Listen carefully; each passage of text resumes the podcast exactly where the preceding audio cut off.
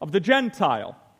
However, this persevering and persistent and quite frankly desperate Gentile woman here, she then responds back to Jesus Christ by saying to him in verse 28, Yes, Lord, yet even the dogs under the table eat the children's crumbs.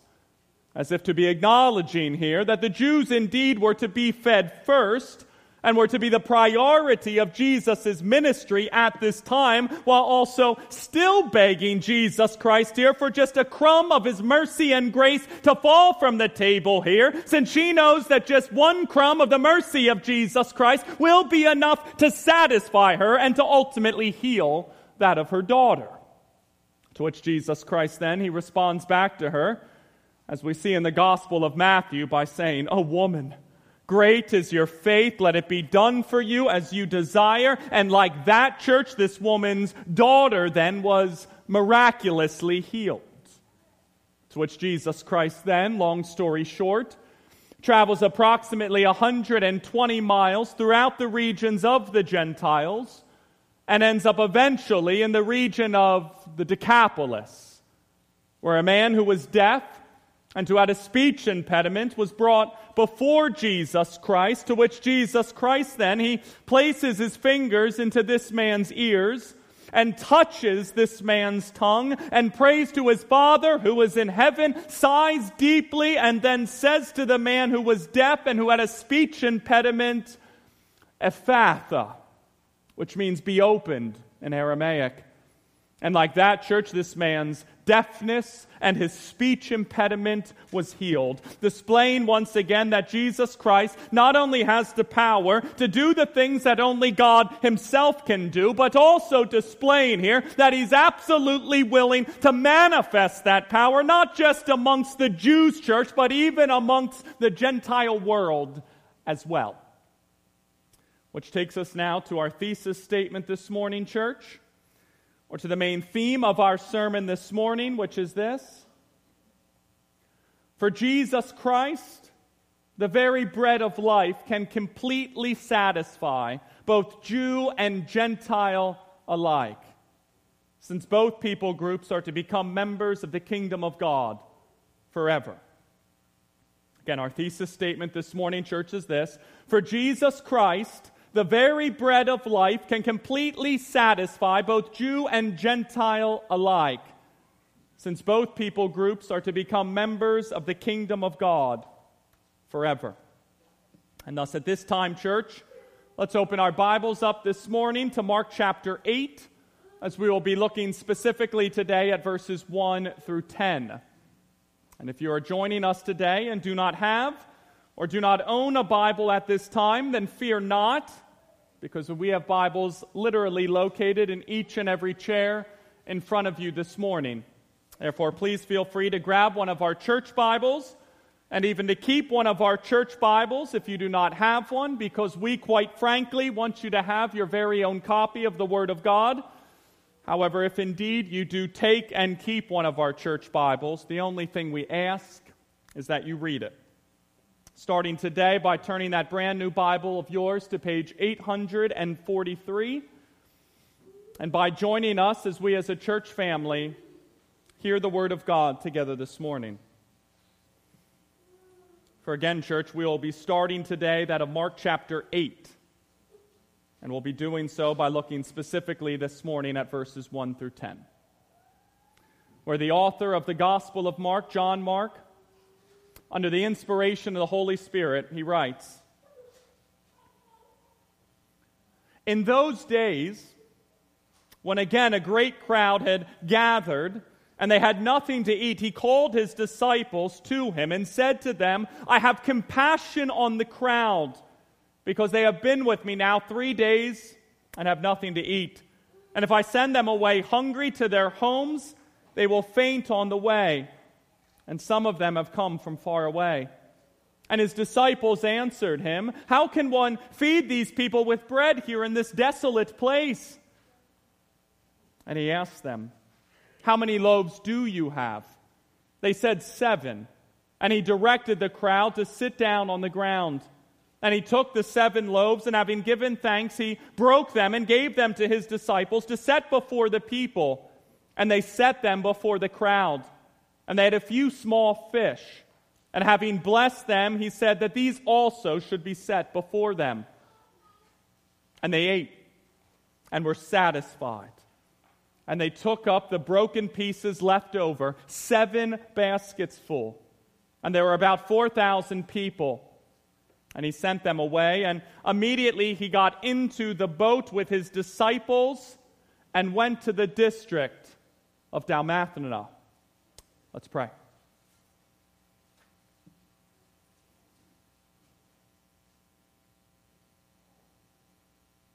Heavenly Father,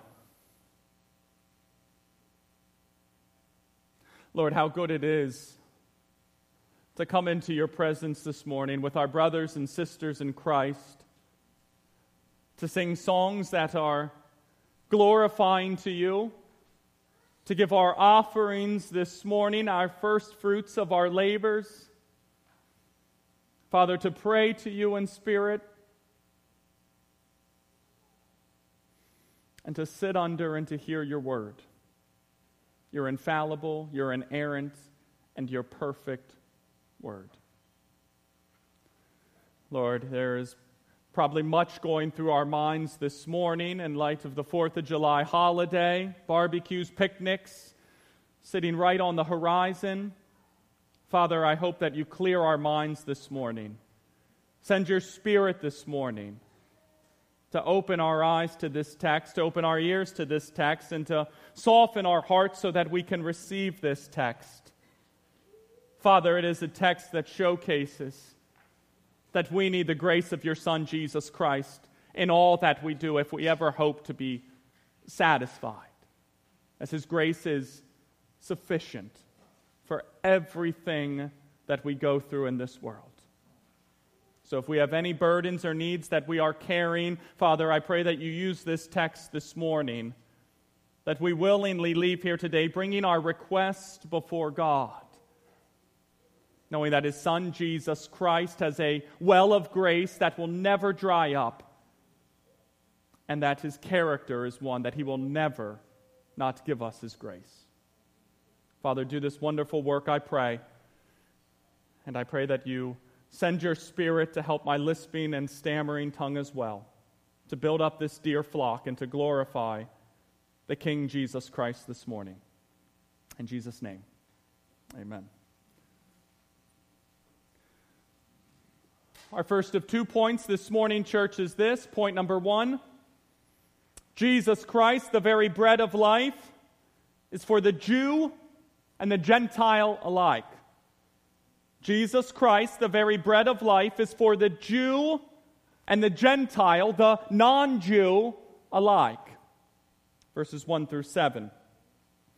Which reads In those days, when again a great crowd had gathered, and they had nothing to eat, he called his disciples to him and said to them, I have compassion on the crowd, because they have been with me now three days and have nothing to eat.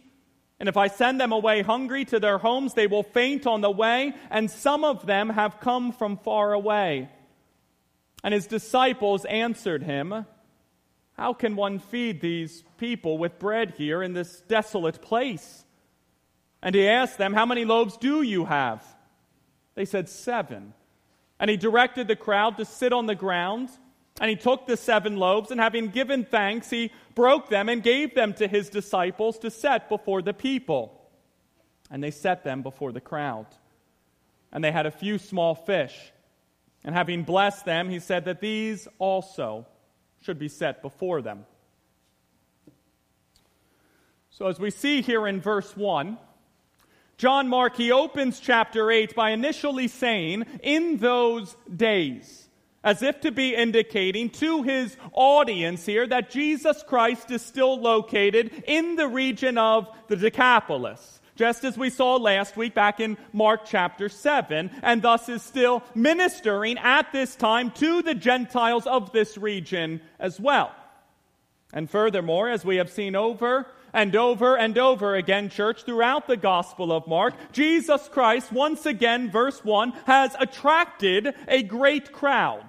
However, as we go on to see in verse 1, this great crowd of people who have gathered around Jesus Christ at this time, they had, quite frankly, nothing to eat. And that they either came to Jesus Christ here without food, or that the food that they did bring at this time had run out. And thus, it's a great crowd of people here, church, who at this time have no food. And as we also see in verse 2, they have been with Jesus Christ now for three days. And yes, you heard that right, for this great crowd of people has willingly and voluntarily and purposefully been with Jesus Christ now for three straight days, likely listening to him preach and teach. But as previously mentioned, this great crowd of people, they have nothing to eat. And thus, Jesus Christ, then, in recognizing this, he calls his disciples over to himself and says to them in verse 2, I have compassion on the crowd because they have been with me now three days and have nothing to eat.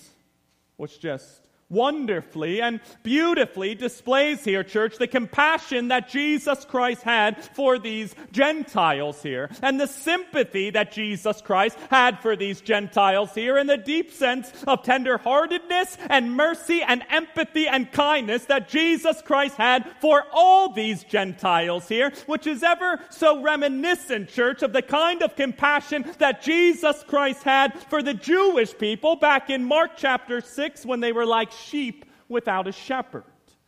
And thus, because of that compassion, Jesus Christ then most certainly doesn't want to send this predominantly Gentile crowd away at this time, since verse 3 if he sends them away hungry to their homes, they will faint, as some have come from far away. And that Jesus Christ, quite simply here, church, does not want to send these people back to their homes at this time, and in essence, force some of them to make long trips through the rough parts of the Decapolis, famished and without food, since some of them might end up fainting or collapsing on their way home. And thus, in light of that, Jesus' disciples then, they say to Jesus Christ here in verse 4, for how can one feed these people with bread in this desolate place?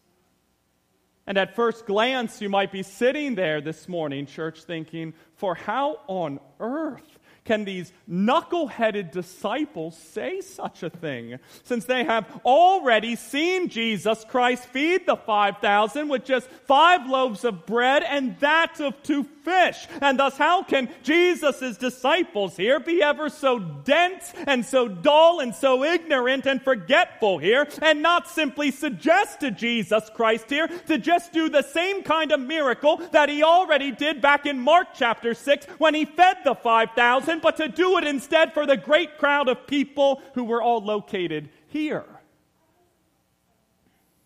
However, I tend to side with the scholarship church that believes that Jesus' disciples here have not forgotten about the miracle when Jesus Christ miraculously fed the 5,000. And thus, in asking Jesus Christ here, for how can one feed these people with bread in this desolate place? For it's as if they, Jesus' disciples here, are asking Jesus Christ, so what then are you planning to do here, Jesus, especially amongst these Gentile people? And with that, church, Jesus Christ then, he begins, if you will, to reveal his plan to his disciples here by asking them initially in verse 5, For how many loaves of bread do you have? To which they respond back to him by saying, Seven. To which Jesus Christ then in verse 6 directs the crowd to sit on the ground, similar to what he did back in Mark chapter 6 when he fed the 5,000. And he then takes the seven loaves of bread, and after giving thanks, he breaks them and gives them to his disciples to set before the people, while also then, as we see in verse 7, blessing some small fish and then saying to his disciples to also set these fish before these people here as well. And before we move on here, church, toward the finale of this wonderful text, I realize that some of you might be sitting there this morning thinking, For why on earth is Jesus Christ here? Going to be doing, in essence, the same kind of miracle today for the Gentiles that we already saw him do for the Jews all the way back in Mark chapter 6 when he fed that of the 5,000. And the answer to that question is church. As John Mark has been alluding to and building on and slowly spelling out for his readers over the past couple weeks, is because, as Daniel Akin notes, Jesus Christ has got a plan. As in, he wants us to see his love and his concern for the Gentiles here, as well as his love for the Jews. And that although Jesus Christ is the long expected Jewish Messiah, he is also the Savior for the whole world as well. Derek Burgess, he shared that there was once a little boy who had spent a long time constructing a replica of a ship that he had once seen docked in the harbor near his home. For every sail of that ship was intricately cut out and sewn exactly to scale and perfectly placed. And every plank of that ship was carved out and fastened precisely where it should be. And finally, the time came for the grand launching of this ship on a small creek just the right size for this craft. And during the first couple of moments, the ship moved gracefully over the waters and rode the slow current the way a finely crafted vessel should. However, without warning, the current quickened, and suddenly the impossible happened, for a gust of wind got a hold of the sails, and the ship darted completely out of the reach of the boy. And in just a few seconds, it drifted out of sight into the widening stream, and the boy sat there absolutely crushed.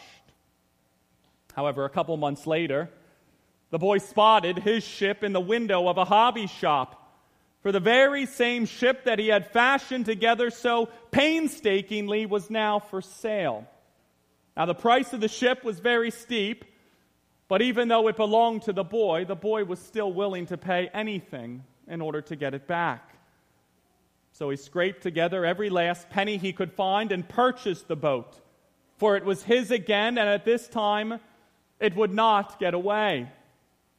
And similarly, the whole world is God's by right of creation, for he built it, and it was very good, and in fact, it was precisely how he wanted it, but it is also his by right of purchase since Jesus Christ, the Son of God, also paid the price for the sins of the children of God throughout this entire world as well.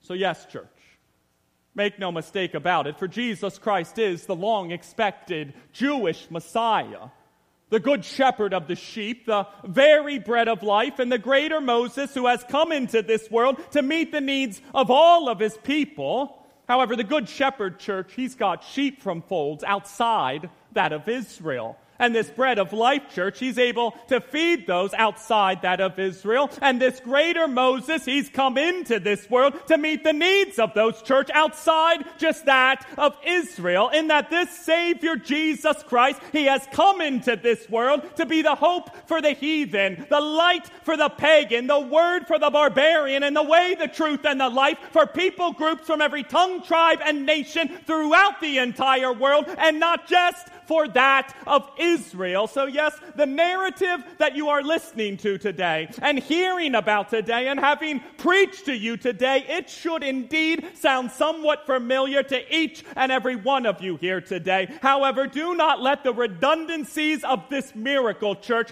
keep it from teaching you and enlightening you and assuring you that your Lord and Savior Jesus Christ has come into this world in order to bring salvation, church, to all the nations of this world, to the Jew and Gentile alike, Roman and Greek alike, slave and free alike, male and female alike, barbarian and educated alike, American, Asian, African, and European alike, since the heavenly table of God will have added all the children of God, children from every tongue, tribe, and nation, church, and not just that of the Jews.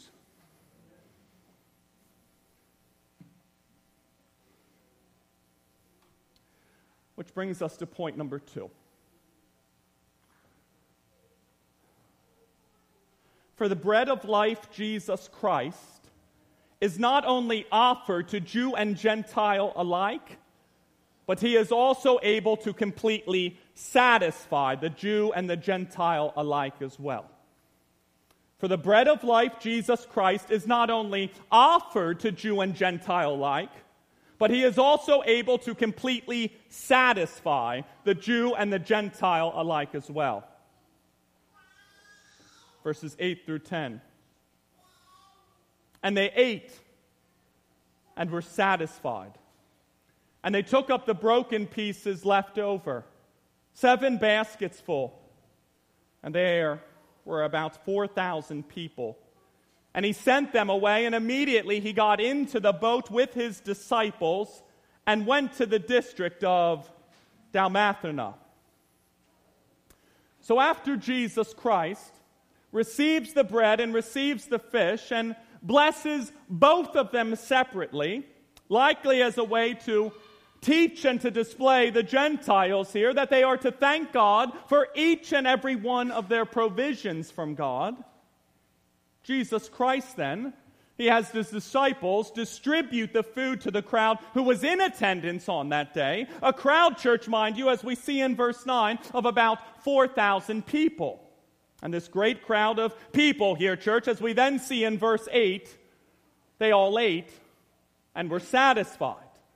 And that Jesus Christ, then, with just seven loaves of bread and that of some small fish, was able to miraculously then multiply this bread and this fish to the point that each and every person who was in attendance on that day was able to eat and be satisfied. Which means then, church, that we're not just talking about the 4,000 people here all just getting crumbs to eat, or fragments to eat, or morsels to eat, or some rinky dink portions of food to eat here, but instead that each and every one of these roughly 4,000 people here, church, who were in attendance on that day, all ate enough food to be completely filled and satisfied. So much so that Jesus' disciples, then, as we then see in verse 8, took up seven large baskets full of food that was left over after this meal was complete. Since that was the kind of care and compassion that Jesus Christ possessed for these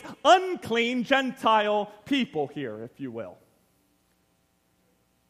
Nevertheless, as we close point number two this morning, church, I want to do so big picture here. In light of the complete and the utter satisfaction that Jesus Christ can provide to all people groups, church, throughout this entire world. And I say that because, as the late D.L. Moody once wrote, for this world is always thirsting for something that will truly satisfy. For what fills the places of amusement, the dance houses, the music halls, and the theaters night after night? men and women who are thirsting for something they don't have. Because the moment a person turns their back on God is the moment they begin to thirst.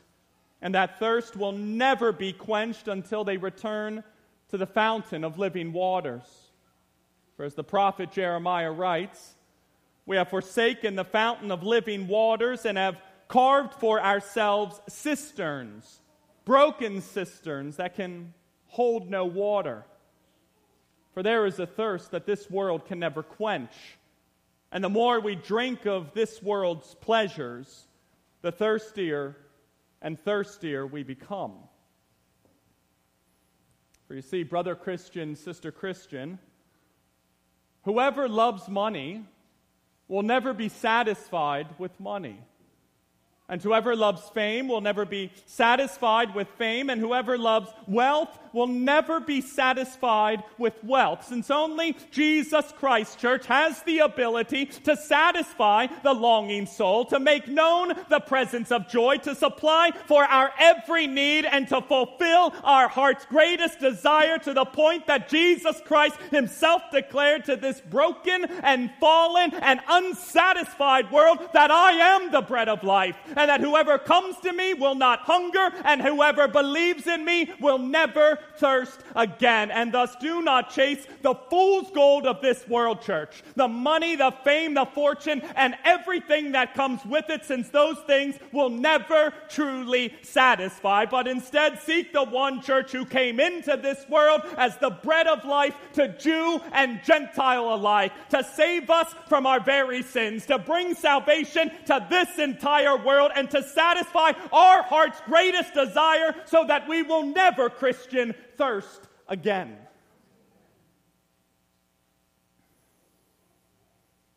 And thus, as we begin to close this morning, I want to begin with the non Christian who was here first.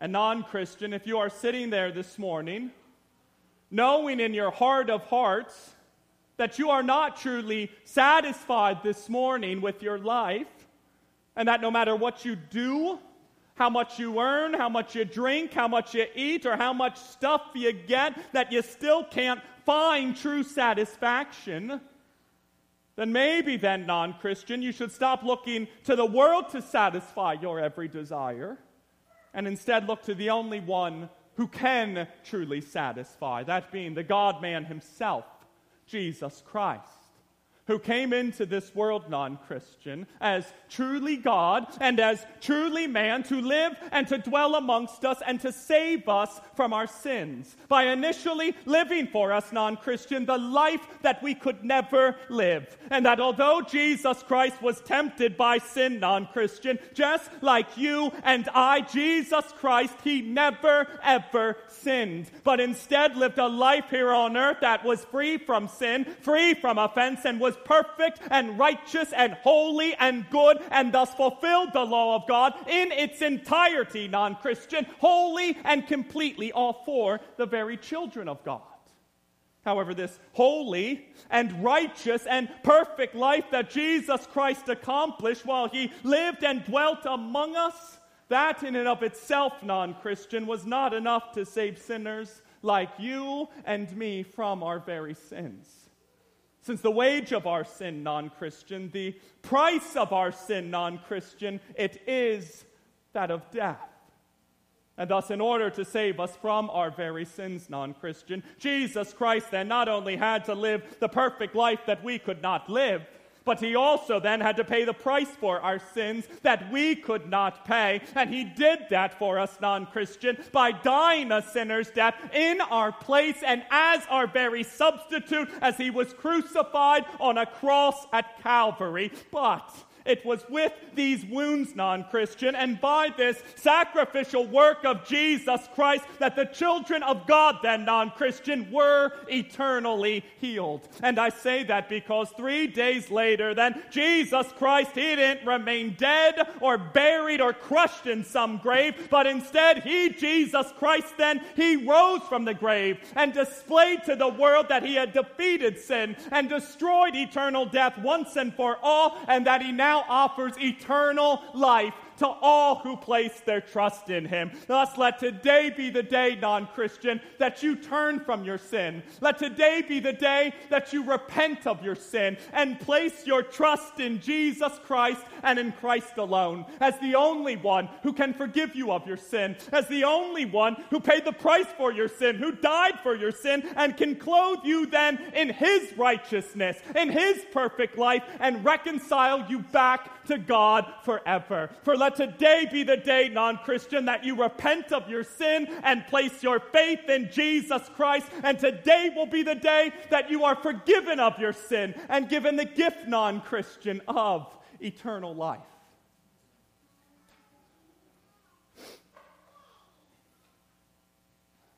And to the Christian who is here today,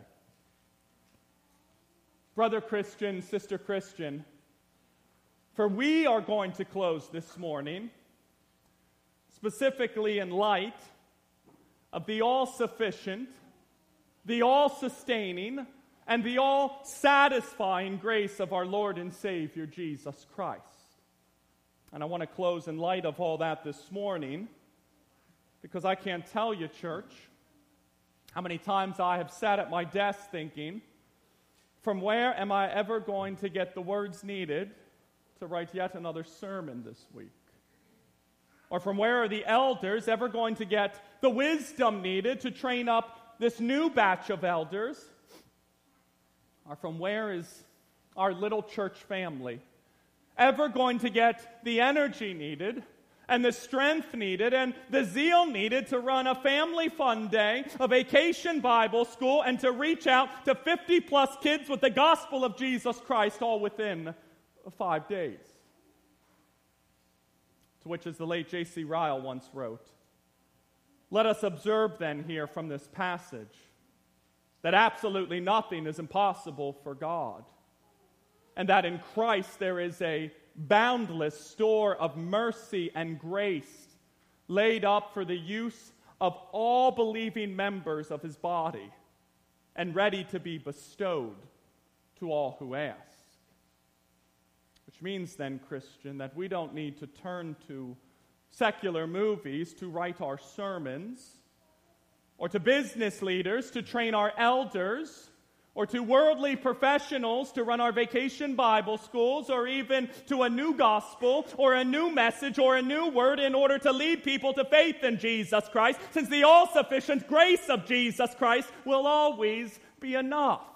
And thus, the question then here, Christian, is not if, Jesus Christ can supply you with the grace you need to preach the gospel, to run a VBS, to evangelize your friends, love your neighbor as yourself, build each other up in love, and faithfully be the hands and feet of Jesus Christ. But instead, the question here, then, Christian, is that when the mountain in front of you is too large, or when the valley in front of you is too steep, or when the path before you is too scary, or when the world around you is just too hard to figure out, do you then, Christian, lift your eyes up to the Lord and call on the name of the Lord and rely on the strength and the grace of the Lord Jesus Christ? Or do you instead, Christian, turn your eyes to Mr. Worldly Wise Man to lead you up that mountain? Or call on Miss Secular Scholar to get you through that valley? Or rely on the strength of those who hate good to help you get your life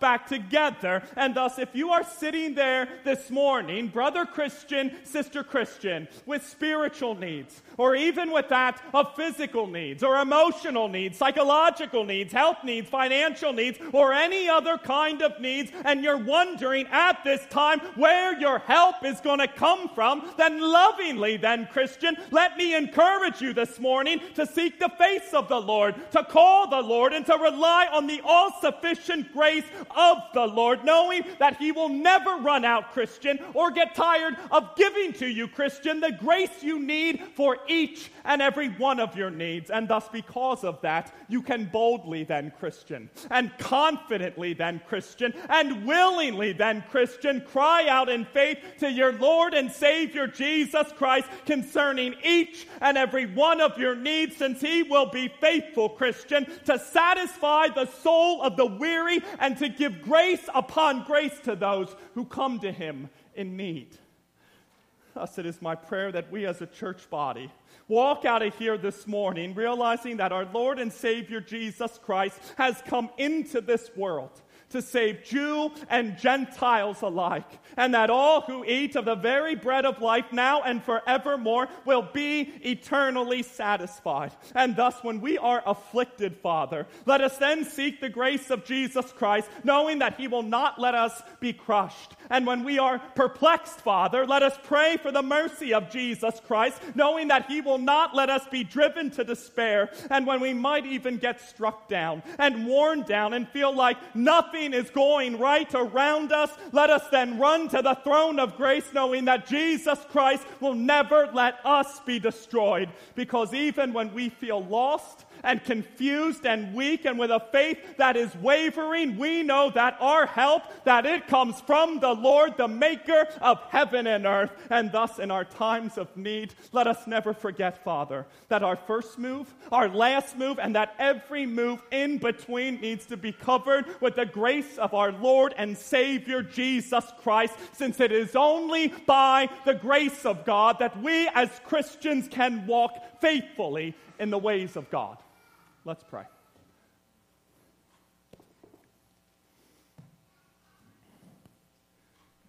Heavenly Father, Lord, if we see that our Savior Jesus Christ has any limitations to him this morning in, the ter- in, in terms of how much grace he can give his people, Father, I pray that you forgive us. The spring, the well of grace that Jesus Christ provides and is able to offer, it is unlimited. He never gets tired of giving grace to his people. He never runs out of the grace that his people need. And thus, do why, why do we then, as Christians, so quickly run off to Mr. Worldly Wise Man for advice and counsel and strength and power? To those who hate good, to guide us in our every way. Father, you have prepared works for us that we have been called to walk in. And we walk in them by grace. So if we have any needs this morning spiritual, physical, mental, emotional, financial, whatever it is Father, I plead with you. Give each and every one of these dear children of yours here this morning the courage to go to you in faith to bring their request before God, to cast all their anxieties onto you, and to plead with you for your all sufficient grace. Since you are a God who can give way more than we could ever ask. Thus, let us be quick and confident to go to you, Father, knowing that your grace is always sufficient and will always sustain. In Jesus' name, amen.